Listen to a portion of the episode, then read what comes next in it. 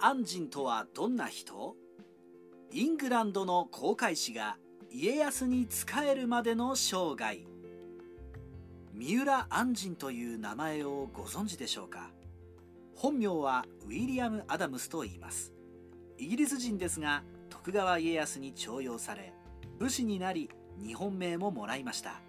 そんな彼を青い目の侍と呼ぶ人もいます。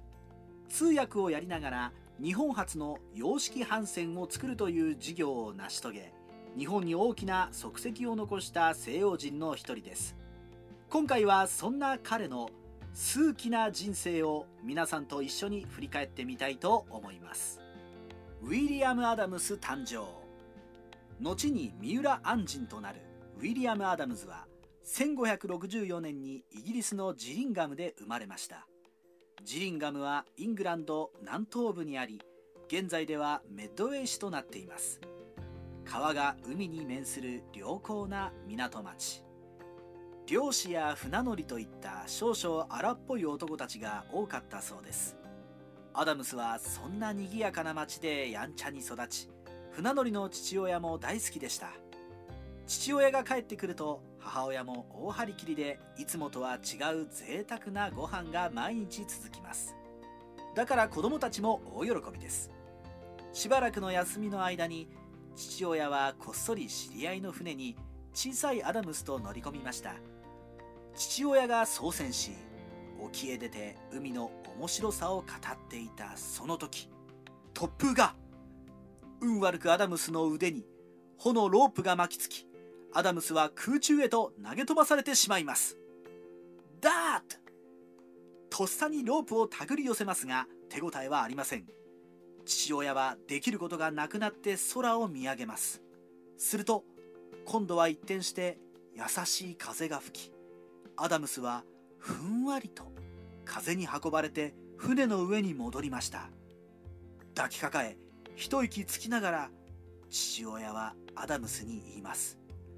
お前は海の神様に愛されている。さすがは俺の子だ。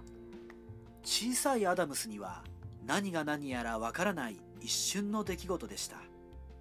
しかしその父親も航海で若くして亡くなってしまうのです。12歳で造船所で働き始めるアダムス。父親が亡くなり家計を助けるため、アダムスは12歳で造船所で働き始めます。家族と離れ一人ロンドンに住み込みです。船大工の棟梁はニコラス・ディギンズという厳しいことで有名な人でした。ニコライは仕事では厳しいですが、それ以外ではアダムスを親身に可愛がってくれるとても優しい人でした。ニコライの下で造船の仕事をしつつ、家族に仕送りをする毎日。数年が経ってアダムスが一人前になって仕事をこなしているある日、ニコライは一つの書類をアダムスに手渡します。それはイギリス海軍の入隊試験の書類でした。アダムス航海士となる。ニコライは海軍というお金を稼ぎながら船に乗るという仕事があるということを教えてくれたのです。突然のことでアダムスは戸惑います。書類を受け取ったものの、これまでよくしてくれたニコライ夫妻に悪い気がして、中身をろくに見もしませんでした。試験の期日が迫る中、ある日ニコライがアダムスに言います。とにかく一度試験を受けてこい。ダメだったらまたうちで働けばいいだけだろう。本心では造船所で働き続けてほしいニコライ。それがわかるアダムスもニコライの優しさを無駄にしてはいけないと思い始めます。海へ。想像するだけで興奮する自分がいることに今更ながら気づきます。働き始めてずっとそんな気持ちに蓋をして家族のために生きてきました。大好きだった父親と同じ船乗りに。夢を見つけたアダムスは猛勉強を始めます。ハードな仕事が終わった後に深夜まで勉強。若いアダムスも少々寝不足気味です。ですが少しくらいミスしても厳しかった先輩たちもさりげなく助けてくれます。それがわかるから、またアダムスは勉強します。みんなが応援してくれるから、絶対に受からないと。そして短期間での勉強ながら、アダムスは見事海軍の試験に合格します。アダムス24歳でした。海軍と結婚。ニコライら造船所の人々との涙の別れを経て海軍に入隊したアダムス。そこではこれまでとは全く違う厳しさが待ち受けていました。そう、実際の海の上ではちょっとしたことが死につながるのです。判断を素早く的確に。アダムスはこれまでそんな経験がないので、また一から出直しです。自分よりも若くして海軍に入ってきた同期だと切磋琢磨する毎日。その中で時折勝手に体が動くことがあります。教官らも舌を巻く的確さで危機を回避したりします。演習を終えてアダムスはなぜとっさに正しい判断ができたのかと考えます。そんな時に思い出したのは父親でした。もっと早くしろ、丁寧にやれ。一緒にいる時には日常生活でも細かいことでよく注意されました。その時はなぜやらなければいけないのか分かりませんでした。ですが今なら分かります。海の上で大切な判断力の向上のためだったのです。アダムスはやがて素早く的確な判断力から軍の補給船の船長を任されるようにまでなります。アルマダの海戦にも参加しました。翌年、上司の勧めで結婚、長女と長男を授かります。軍隊を辞め商船に乗る。しばらくしてアダムスはもう少し自由に海に出たいと思うようになります。軍隊ではどこまで行ってもやはり戦争のための船です。父親のように商売人たちと自由に世界を回りたい。そんな中、バーバリー商会という貿易会社が航海士を募集している張り紙を見ます。そしてその足で軍隊に辞表を出しました。イングランドから北へ南へと海を渡り、父親と同じようにたまに家に帰るという船乗りらしい生活をしていました。また弟のトマスを海の世界へ誘い、一緒に船の仕事に携わるようになっていきました。極東へ向かうウィリアム・アダムス。船長として過ごしている中、オランダ人たちから今度ロッテルダムから極東を目指す計画があると聞かされます。 Far East、 口に出してみるとなんと魅力的な響きなのでしょう。アダムスは熱に浮かされたように、そんな冒険のことで頭がいっぱいになってしまいました。家族の反対を押し切り、弟トマスを誘ってロッテルダムへ。アダムスは経験を買われ、5隻の船団の旗艦であるホープ号の航海士として採用されます。1598年、船団はロッテルダムを出発。アダムス34歳の時でした。ボロボロになって日本へ。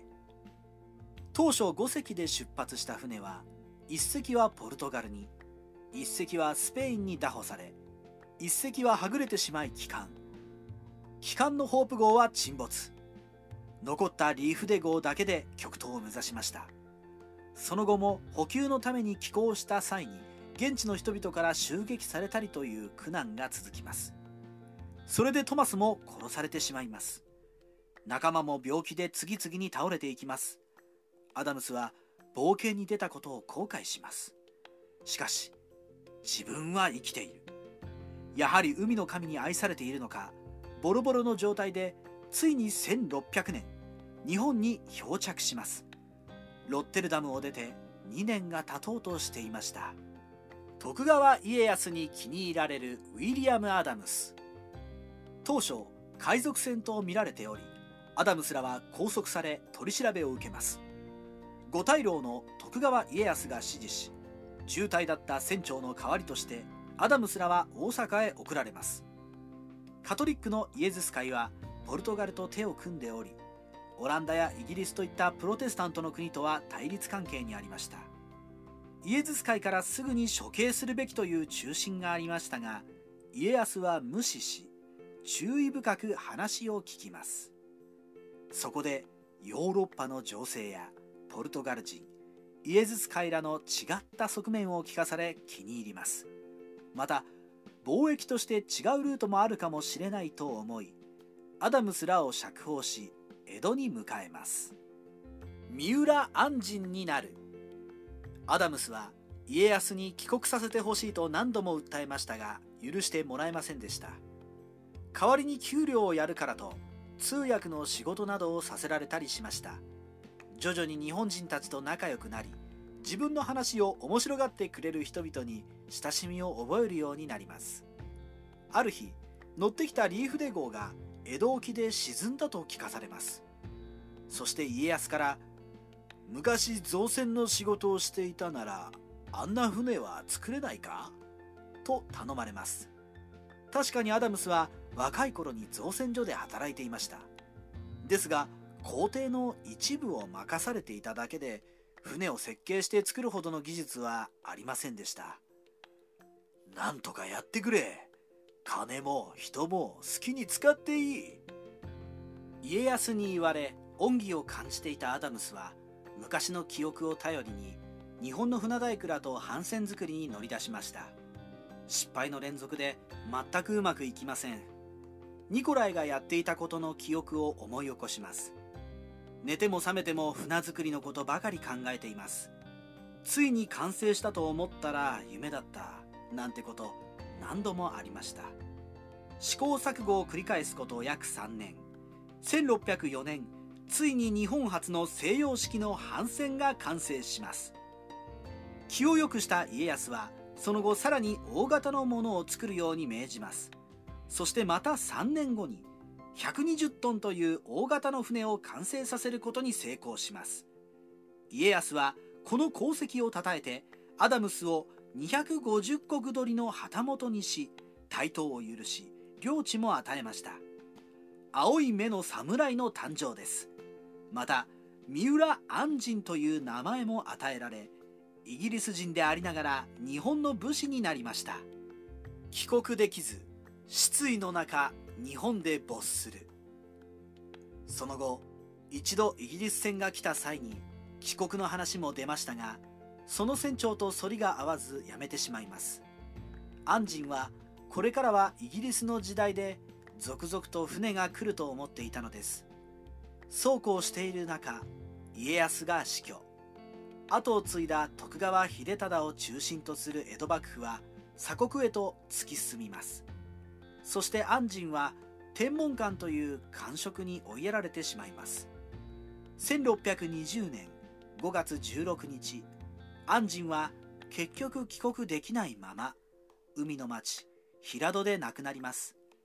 晩年、よく海の方を眺めて、ぼんやりとしている按針の姿が目撃されたそうです。享年55歳でした。戦国ライター、柴垣の独り言。三浦按針という名前を知っていても、人生までは知らない人も多いのではないでしょうか。今回資料をいろいろ当たってみて、こんなに変わった人生を送った人も珍しいと改めて感じました。海の神に愛された男。青い目の侍。なんだか映画が一本できそうな気がしますよね。誰か作ってくれないかな。